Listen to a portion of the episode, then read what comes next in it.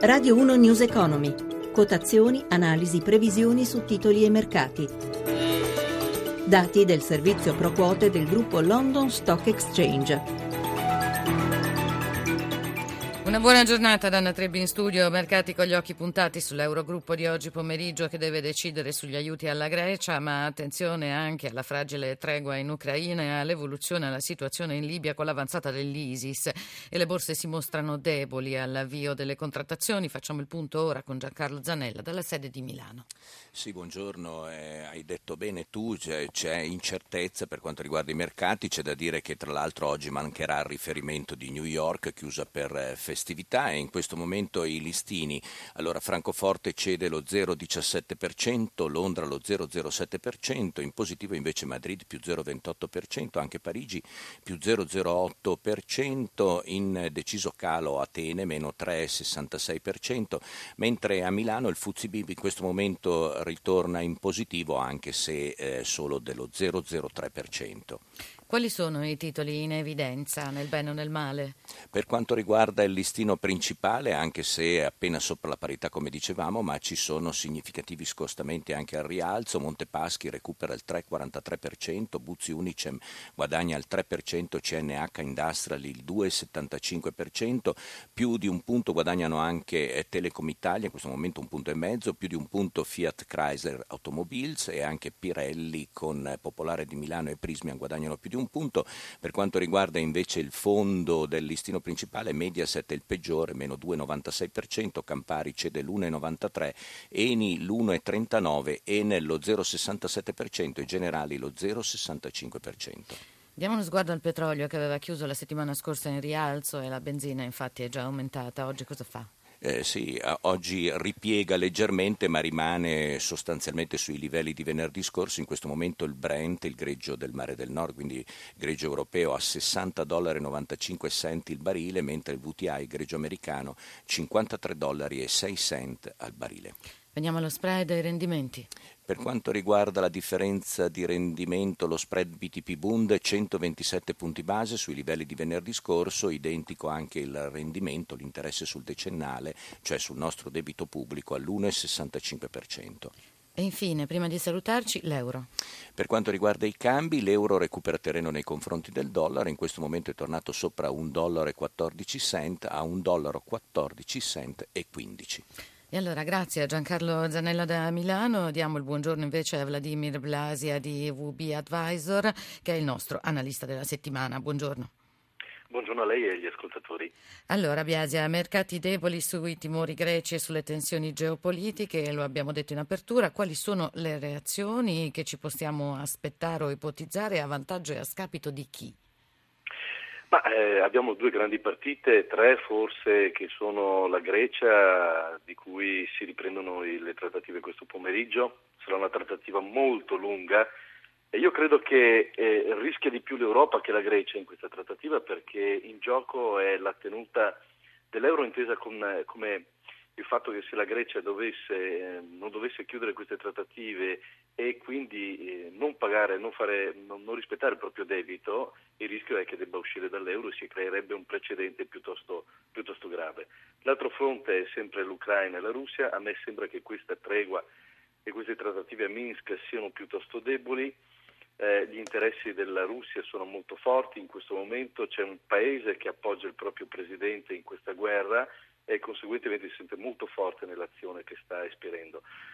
Di conseguenza questo fronte può indebolire anche qui l'Europa, in particolar modo la Germania e l'Italia, i due paesi manifatturieri più importanti che hanno grossi interessi a livello di esportazioni verso la Russia, perché poi le sanzioni creano degli embarghi dalla Russia verso l'Europa e, e questo rappresenta una minaccia per, nostra, diciamo, per il nostro tentativo di crescita. Infine la Libia. La Libia è un problema per l'Italia, è una nostra ex colonia, lì abbiamo grandi interessi non solo nel petrolio ma anche proprio nel settore diciamo, dell'engineering.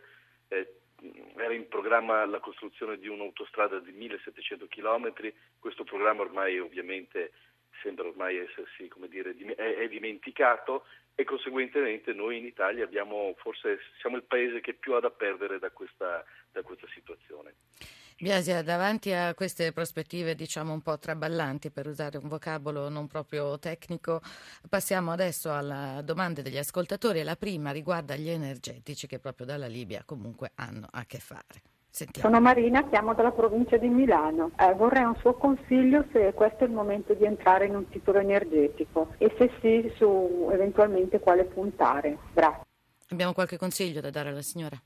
Ma guardi, il petrolio sta rimbalzando dopo il crollo che ha avuto, un crollo che ha due aspetti, uno politico, geopolitico e l'altro probabilmente legato un po' alla domanda internazionale che si è notevolmente indebolita rispetto ai precedenti anni. È il segno che il ciclo sta un po' forse rallentando a livello globale.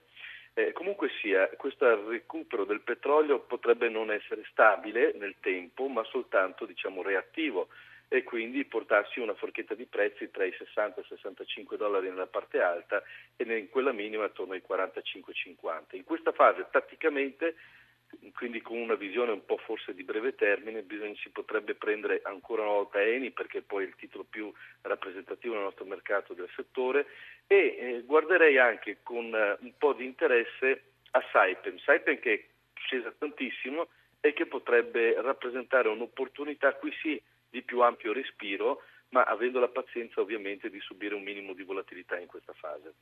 Di tutt'altro genere la seconda domanda che riguarda l'offerta pubblica di vendita e sottoscrizione di oggi sull'azienda di vestiti low cost da parte, che parte appunto oggi. Sono Oscar della provincia di Modena, mi interesserebbe avere il parere dell'esperto in merito alla OBS, la società eh, di abbigliamento che eh, entrerà in borsa, le prenotazioni sono aperte fino al 24 di febbraio e quindi in previsione di un eventuale acquisto sarei grato se l'esperto potesse darmi un parere. Sentiamo, Biasi. Beh, eh, il settore diciamo, dei consumi, della distribuzione e abbigliamento è un settore in crisi in Italia, pur vero che OVS ha dimostrato negli ultimi tempi nell'ultimo anno di sapere andare un po' contro tendenza e quindi recuperare ampiamente rispetto alle dinamiche di mercato. Il prezzo offerto eh, è, si distribuisce in una forchetta tra 4 e 5,4 euro, il che eh, stabilisce un rapporto enterprise value e EBITDA, ovvero la capitalizzazione più l'indebitamento rispetto al, al margine operativo lordo pari a 10 o 11 punti molto del 50% al di sotto diciamo, di altri importanti competitors presenti sul mercato. Quindi da questo punto di vista non è caro il titolo. Le prospettive del comparto della distribuzione dei consumi in Italia sappiamo qual è, quindi bisogna mediare tra le due cose.